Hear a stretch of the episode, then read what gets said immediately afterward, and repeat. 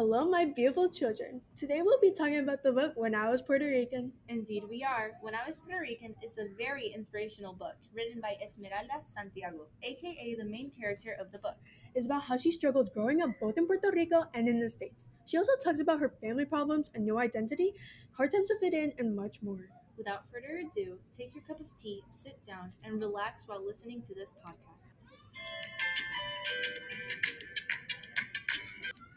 Esmeralda's life was honestly a roller coaster. Growing up in Puerto Rico was one of her best memories, but when she moved to New York, it was one of her biggest obstacles ever. That's right. Remember when she had to take care of her siblings? Yes, and she had like 1,000 of them, right? I mean, you're quite there, but she had about 10 siblings. I can't imagine having so much to take care of. I would have honestly just left them at home. Honestly, me too. But let's talk about how she grew up. For sure. What I remember in the book was when Esmeralda was moving to New York. She had this guava, and she didn't want to eat it because she was scared that she was going to lose the smell. To me, it sounds pretty weird to be missing a fruit, doesn't it? It could seem odd, but that guava meant everything to her. But how is missing a guava something, really big? Well, if you looked at it from her perspective, she didn't want to lose the smell of the guava. Not because of, the beautiful earthy green smell of the guava, but she actually meant that she didn't want to lose Puerto Rico. That actually makes a lot of sense, but how did you even figure that out? It's pretty obvious. She wrote 3 pages about how to eat a guava in the epilogue, and that's really strange because we already know how to eat guavas. You're right. If I was Negi, aka Esmeralda, I would not want to lose Puerto Rico. It's kind of scary leaving your old life and feeling guilty about it. Exactly. Anyways, Nettie lived in New York as explained, but we all know she hated it. Yeah, definitely. In the book, she went to a school in Manhattan. She dressed like the others and acted like them, and she felt so guilty. But at the end, she was too Puerto Rican, which made her feel defeated for not being accepted. It's so sad reading those chapters of the book. I was crying in my bed with tissues next to me, but I can't imagine being in her shoes. Even when she went to Puerto Rico, she was too American, but when she's in New York, she's still too Puerto Rican. Yeah, in my opinion, her life was really hard. And one reason why it was that way was her parents. They would fight all the time, and her dad was almost never there for her. But they still managed to have a big family, which is really crazy. Her dad would leave to go to work, and Esmeralda would wait for him at the door.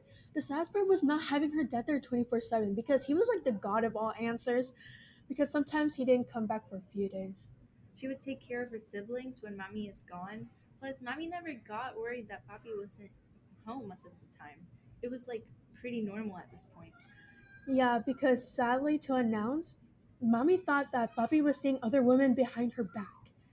But Negi never wanted to be the oldest in the family. She was annoyed by the fact that she had to help her mom with all her siblings all the time, feeding them, watching over them, making sure they don't do anything bad.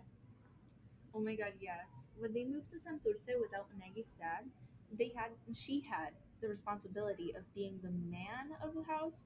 You may ask why Mommy didn't take that role since Negi was just a teenager, but Mommy actually started working since Papi was not there anymore. That's very spot on. Ever since they moved to Santurce, Mommy decided to get a job in a bra factory in which she sewed bras.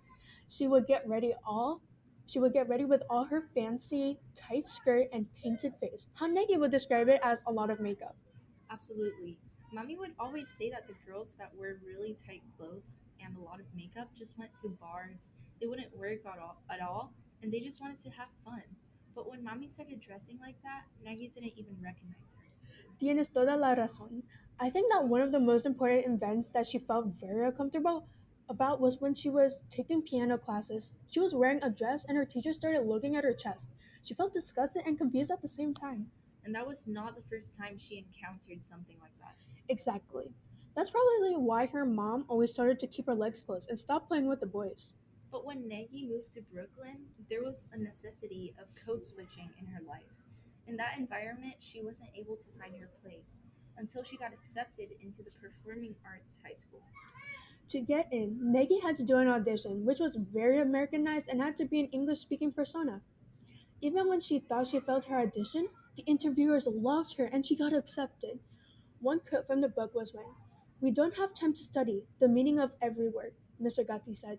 Just make sure you pronounce every word correctly in page 171.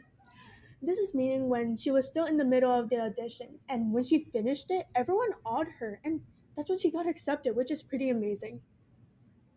And the fact that she is both willing and able to perform her monologue shows all the years she practiced code switching and assuming new identities.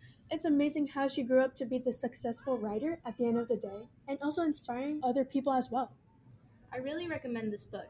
Thank you guys so much for listening, and we hope to see you next time. Make sure to listen to our next podcast coming next Friday. Bye. Bye. And stay safe, guys. Produced by Shannon Elliott Production Company.